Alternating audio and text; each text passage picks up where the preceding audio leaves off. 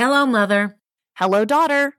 Just like any relationship, the adult mother daughter relationship takes work. I'm your host, Dr. Michelle Miller Day. And I'm your host, Dr. Allison Alford. In this podcast, we'll discuss the experience of mothering and daughtering in adulthood. We'll explore the topics that matter most to women using both a scientific perspective and an everyday relational lens. Be sure to listen till the end of the podcast to hear our pro tips for both mothers and daughters. Our goal for this podcast is to help women have better relationships and better lives. And of course, don't forget to like and follow us on social media. Hello, Mother. Hello, daughter. Today we're talking about daughtering, but in a new way for this episode. Okay, this is a this is a good story. So, I'm signed up for Google Alerts for some of my research topics, as many of us are. If you're not familiar with that, it's when you get an email uh, from Google anytime a keyword is published in Google Scholar results. So I set up an alert for the word daughtering so that anytime somebody would use that word, I will get an email about it. And that's because I want to see if somebody is you you know how they're using that yeah. word because it's not a very common research topic. Correct. Uh, so I got an email and it included this really wonderful article written by the mother daughter team of Dr. Mildred Boveda and her daughter Leah Boveda. And the thing is, they were using the word daughtering in a way what, that was, you know, I'm a little bit embarrassed to say it was new to me.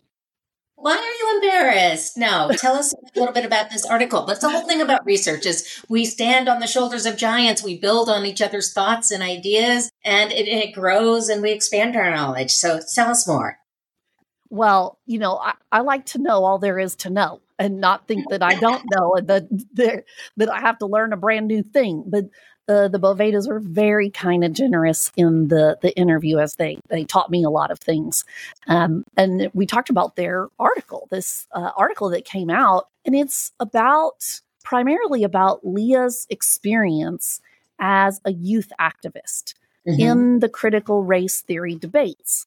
So, as she was in high school participating in youth activism, she experienced quite a few challenges getting her voice heard but ultimately, she had adults who supported her, some who challenged her, right? And so the Bovedas use the lens of daughtering in the article to describe how Leah daughtered non familial adults in her life throughout the experience of youth activism, both through pushing them and appreciating them.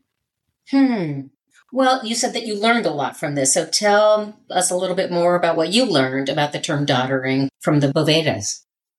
Mildred was telling me that the daughtering term, which they cite in their art- article, uh, which was used by Dr. Venus Evans uh, Winters, comes from the Black feminist tradition. And in recent literature, Dr. Evans Winters has articulated daughtering as an analytical framework. But it's not that the concept of daughtering originates with her. Um, so Mildred tells us more about that in the interview. Right. Um, but in brief, this concept arises from a cultural tradition of Black women who function as other mothers, which means they share in mothering responsibilities for children in the Black community. And where there's mothering, there's daughtering.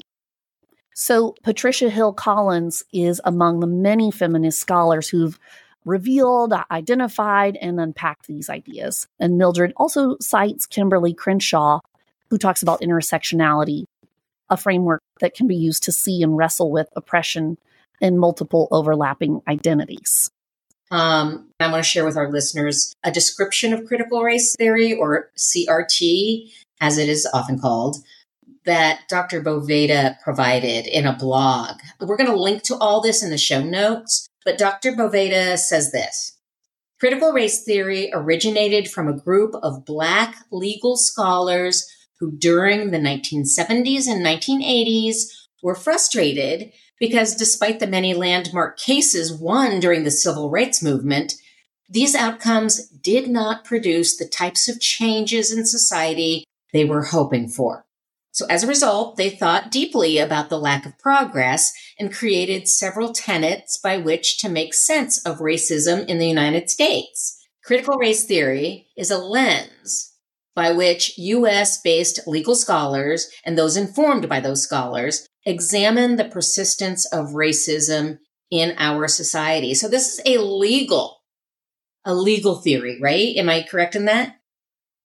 That's certainly where it originated, yes. And ultimately, it is an idea, right? It, as, as theories are. They are an uh, a idea and a framework and a way of thinking about things. That's what critical race theory is. It's a way of examining and thinking about a, a, system in place. And in this case, that system that we're thinking about is persistent racism that continues to happen despite changes that occur that should al- not allow it to keep happening.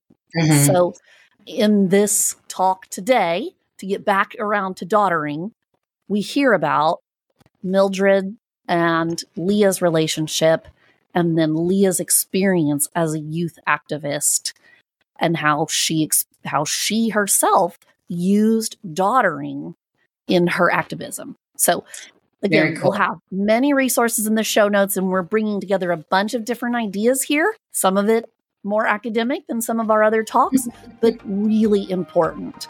Uh, so let's hear from the experts.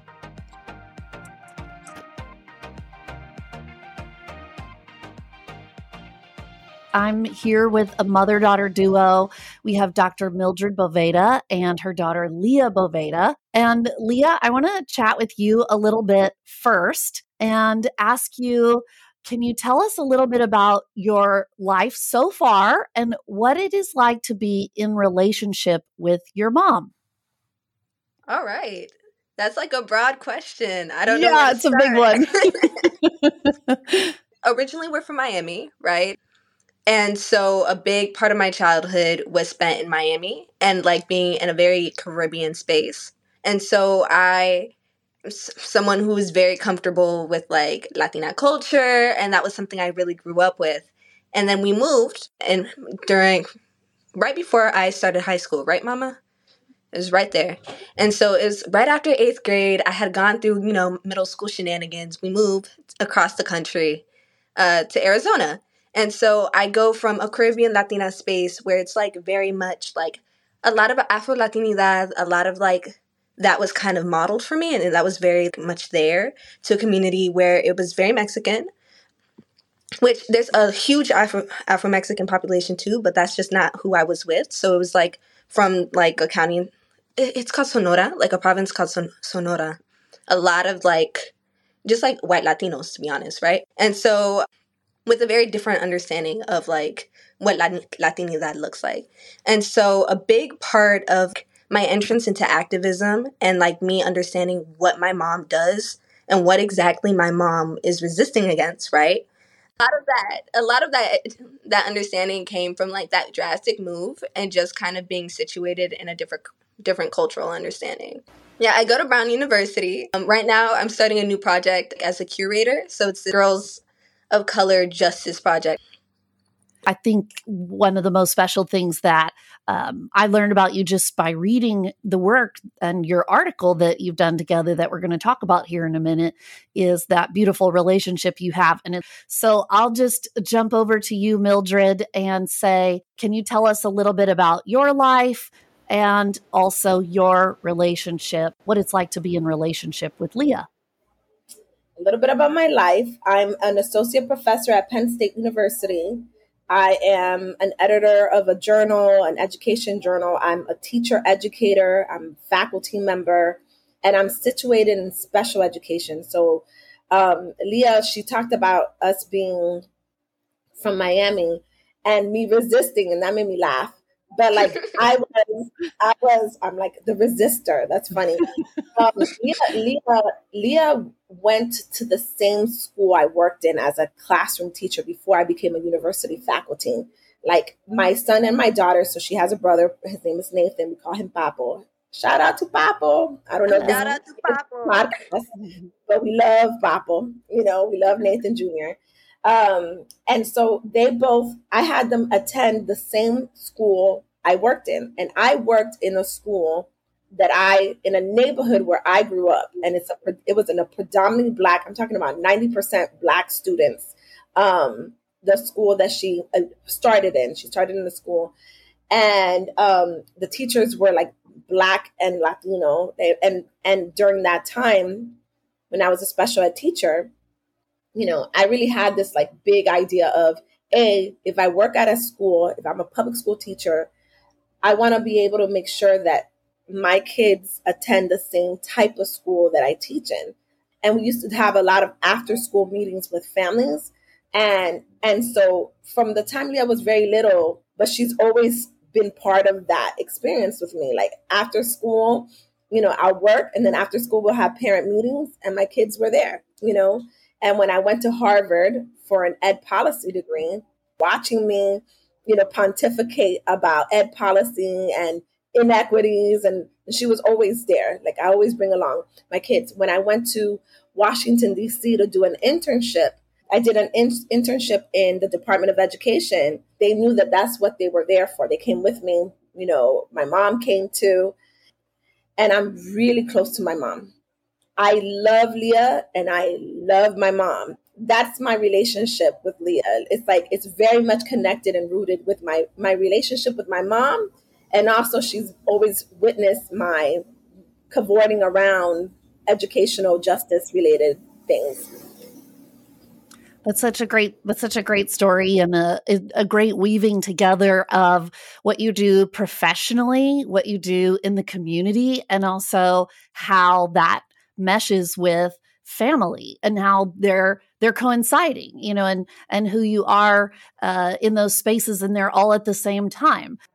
Mildred or if you would like to if there's maybe a short summary of black feminism and maybe a short summary of critical race theory just making sure that for our listeners that we um, describe or define what it is. For critical race theory, I actually have a blog that's open, but basically, critical race theory is coming from the US and it's coming from legal legal scholars. Like Kimberlé Crenshaw was one of the, the people who was, you know, who helped the early conceptualization of critical race theories. It was it was a lot of black um, lawyers who had been involved in studying the civil rights cases and they notice, oh my goodness, you know, here we are fighting all of these good civil rights cases and winning, like Brown versus Board, and we're winning, and yet racism still persists. Like changing the law by itself is not necessarily erasing um, um, racism. So critical race theory is a lens by which, and it, there's several tenets to it, and intersectionality is one of them, by which people make sense of why and how racism continues to persist, even if there's laws and and and things in place that says otherwise, right? So that's my quick summary of critical race theory. And you know, counter narratives, like some of the counter narratives that we've shared, that's one of the tenets um, of, of of critical race theory. Like there's there's like the formal story, but then there's also these like unheard stories that we really need to listen to. And um, so that's like a quick summary. Black feminism, and, my friend Venus, and not just her, a lot of people, they use the phrase Black feminisms because there's a lot of entry points to what Black feminism is, um, both within the United States and around the world. But it's recognizing that you cannot be a feminist and be a racist or be any other kind of bigot, be a classist or be, you know, um, I don't know, ableist, right? In in, the, in my case, as a special educator, being a black feminist, you know, sees the intersections. That's why we say intersectionality of multiple oppressions, and we black feminism understands that there's no such thing as a single issue. Like a, that's an Audre Lorde quote. It's not like a single issue is gonna or a single identity is going to tell you everything about a person's experiences. Black feminism complicates how we talk about racism, right? In terms of all the genders and all the gendered ways racism happens.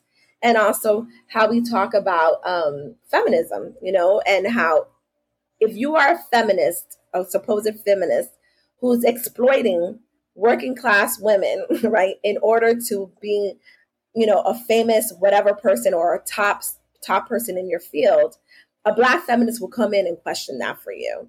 And it is about coalition building, or at least, like I said, the strand of black feminism that I I I um have always, you know, been attracted to and adhere to is is wanting to get rid of oppression for everyone across differences. So I don't know if that was a short a short uh, description, but well, I tried you did the best you could at explaining something that could be an entire degree. So we could get an entire degree in that, and you did it in, in, in a minute or two. So you did a great job, and and obviously for some of our listeners, this is going to be their very first entry point into these concepts, and so just want to make sure that we get some um, definitions. Um, and so I want to shift gears and talk about this article um, and so the two of you recently wrote an article together.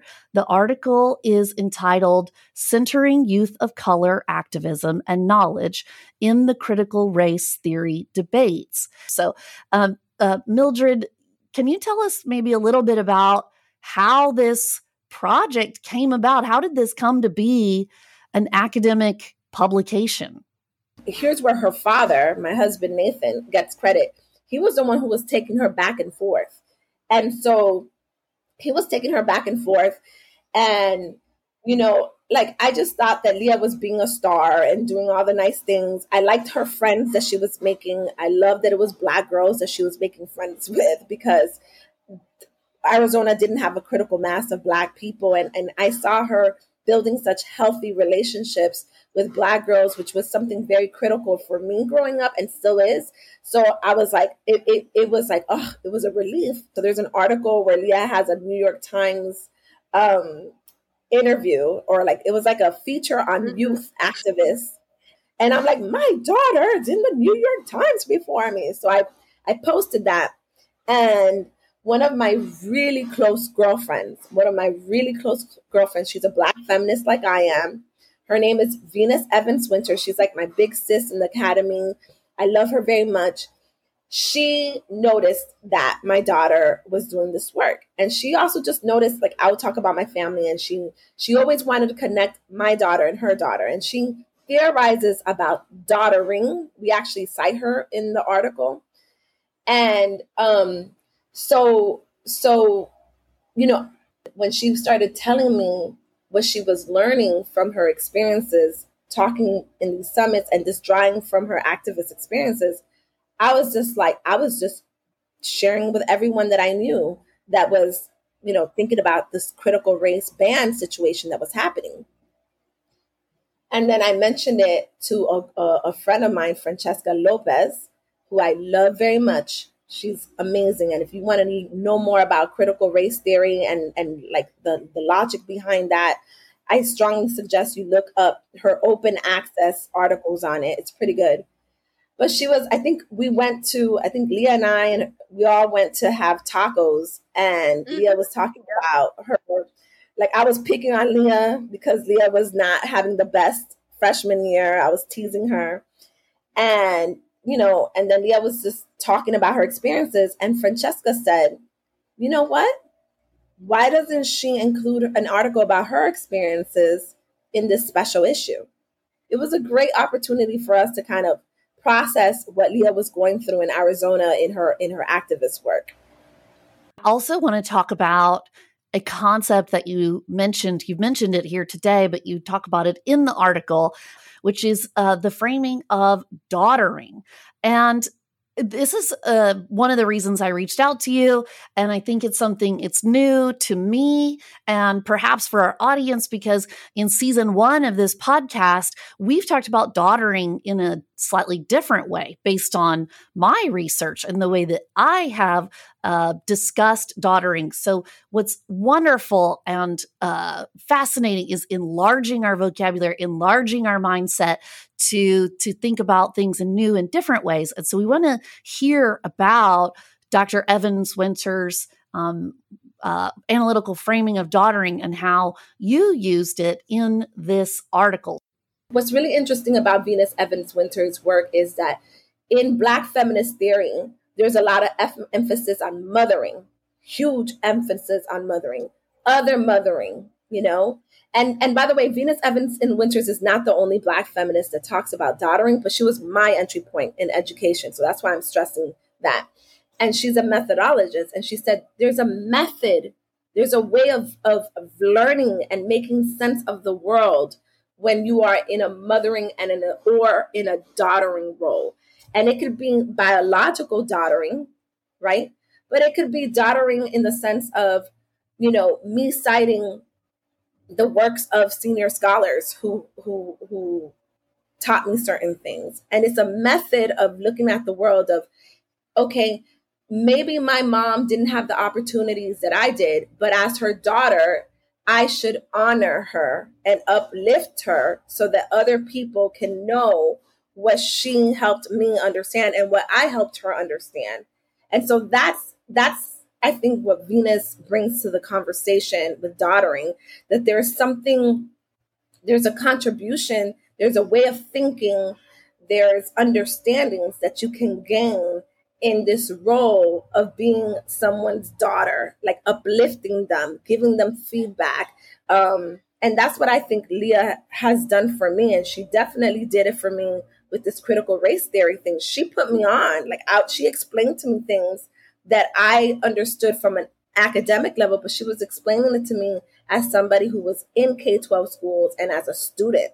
And that that refined me as a as a scholar. So that's that's how you know daughtering came into the methods that we use in this in this academic paper. So, yeah, so this is this is a great this is a, this is a question point that I had okay. because uh what I was when I was reading the article, I was originally understanding the daughtering as being how some of the older adults had opened spaces for Leah.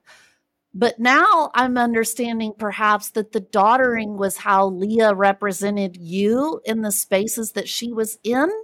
Or well, which of those uh, am I getting it right or wrong? I think how Leah how Leah Leah I think if you can share, but I think there was several examples where she was pushing the adults in her life to understand things that they were taken for granted in a gentle and respectful way. So for example, in the article there was times where adults were claiming to love youth. That, that's the way I saw it. And then Leah was like, well, actually, you're not letting me talk, right? And so like, you know, it's like, for example, now right? Like you, I love the fact that you started the podcast with Leah. I love the fact that Leah is the first author and it's her voice that's dominating the voice, uh, the, the paper, because it could be a collaboration, but so there is a, a space making part to it, right? Like mothers making space or nurturers, right? Those of us who nurture the next generation making space, but also what the younger people do for us to make us understand things as their nurturers, to make us understand and expand. And also, yes, like you said, part of that is also to uplift. But all the women that like were making space for Leah, right? And she was daughtering to them too. She's daughtering them in that she's talking about them in this article. She's uplifting how they advocated for her.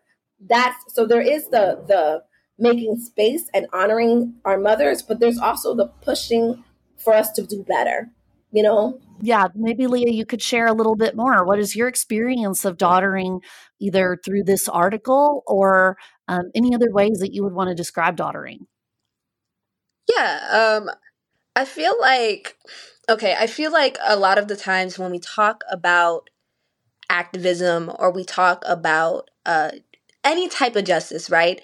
Uh, your your kind of go to is to have these like places, right, where there's the top and there's the bottom, right, and or there's this and there's that, right, And when you're in these spaces, right, these youth activist spaces, especially where you have adults trying to mediate between youth and adults, shout out to Shelly Jackson.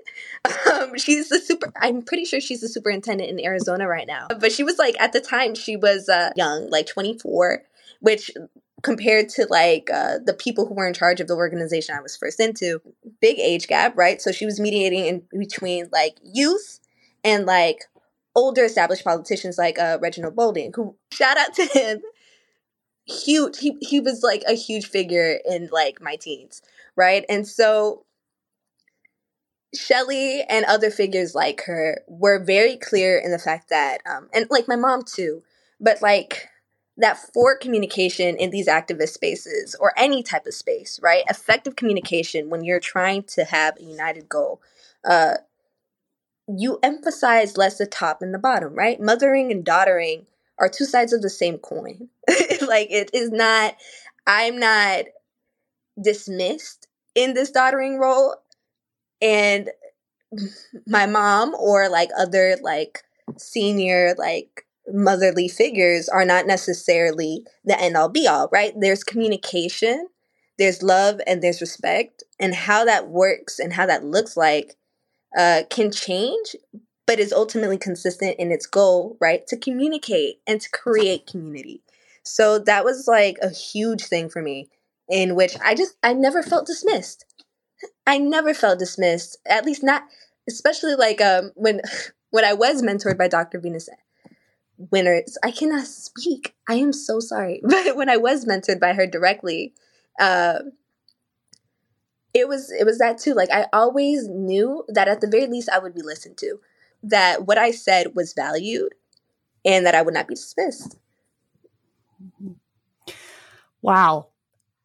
You both just kind of blew my mind. And and I, I think when I was reading the article and I was reading the work, I definitely did not quite get it. And then today's interview uh, really has helped me get it. And I think this this idea of this um, this act, not just this active participation, but also gentle resistance, this effective communication. There's no top, there's no bottom. It's just coming together. It's about uh, both parties trying to say something, and both parties are necessary for for there to be meaning making happening.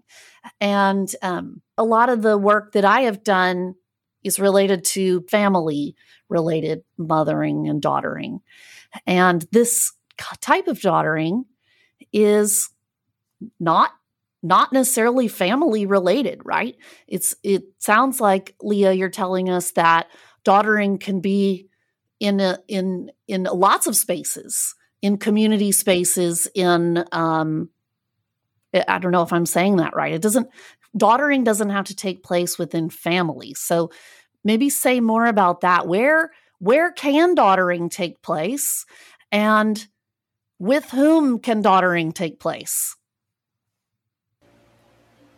All right. I, mommy, do you want me to take the lead on this one? Yeah, please. Daughter away. Right now, you're going to daughter away, and then I have my two cents because I'm an academic and I don't shut up. But yes, go ahead. Daughter, daughter. Uh, um, I would say daughtering and mothering, right? It can happen anywhere. It can happen basically feasibly anywhere. It's not about really like where you are. It's more about like who and what you're doing, right? Like who are you to this person, right? Um I feel like first of all, what is family, right? Like that's a whole different conversation. And so family can be made in so many different places and when I was in entering these activist spaces, I, I entered activist spaces at the local grassroots level, right? And I went all the way to the national national level, which I did not expect. And it was very different experiences along the way. Uh, but what remained consistent, right? Whether I was online, right? Um, whether I was talking to someone who was like seven years my elder in the case of Shelly Jackson, um, like about around 20 years my elder in the case of Dr. Venus Evans Winter. Or even like I have like a, a friend who I'm still very close to to this day, uh, Trinity. Trinity Miracle. Really fun name, actually her name. uh, but uh, she's only like two years older than me. means the world to me, taught me so much, right? And so, like, in that case, right, we kind of switch on who's mother, who's daughter, um, in terms of what that looks like, right? It's not a static thing. It's not necessary. It doesn't even have to be reflective in traditional understandings of who is senior and who is junior. It's just about its mindset. It's who's. It's like, uh, am I creating space? Am I listening? Am I being listened to? Am I guiding? Am I being guided? And that is so not static. And it's it's I don't know, I think it's something really beautiful.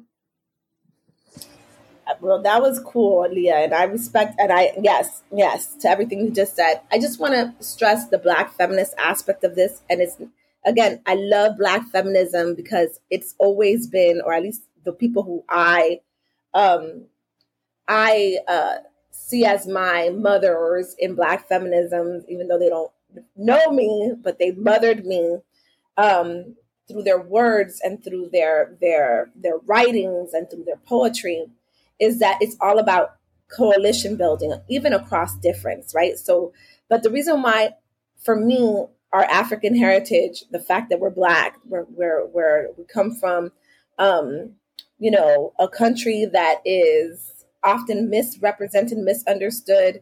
Um, you know, and it's not an imperial power. It's it's a it's a it's a small country of on half Dominican of Republic.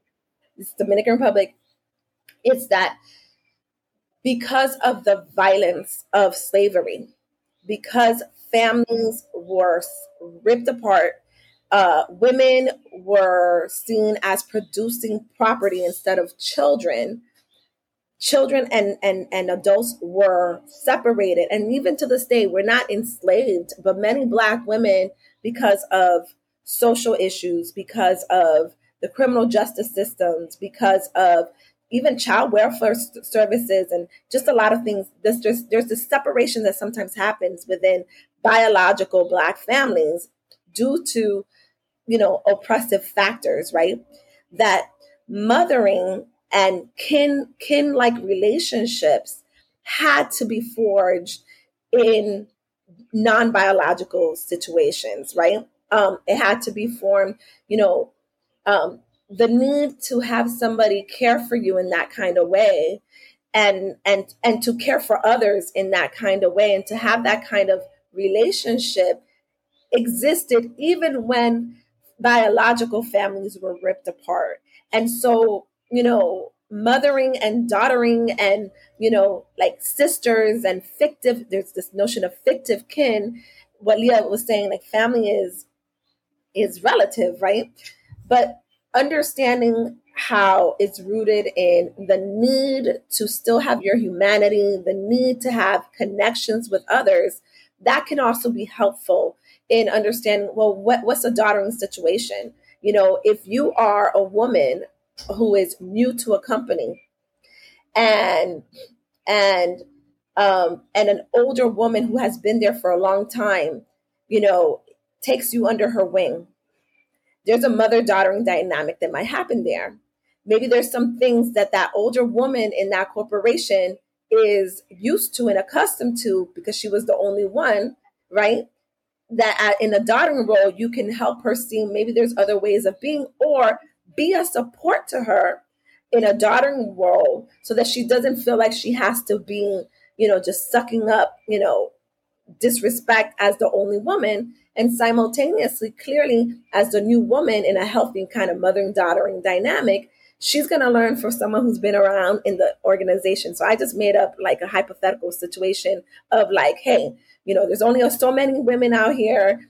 Who has more experience? But daughtering daughtering uh, uh, space for it to not just be one directional, someone who's more powerful or more senior telling you know the less powerful, less senior person what to do, but uh, but uh, like Leah said so eloquently, um, a loving sense making dynamic.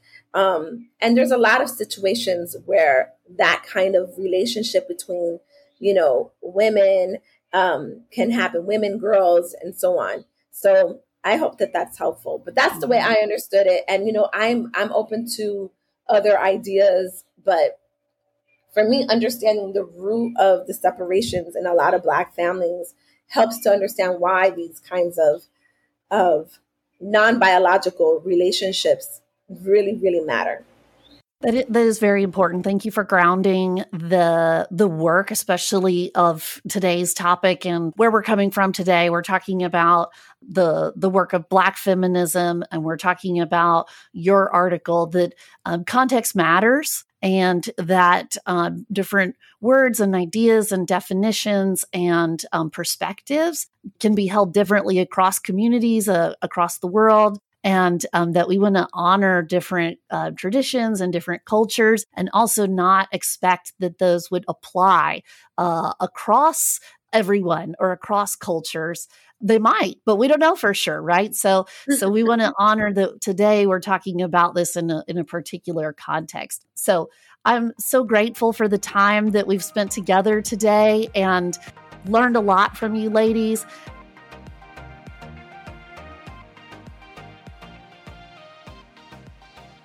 one of the most exciting things for me was the discussion about non familial daughtering, or this idea that women can daughter others around them as a form of relationality, mutuality, respect, and influence. It's it's one of my most favorite new ideas that to be honest, I just cannot stop thinking about. And now I'm thinking about it all the time.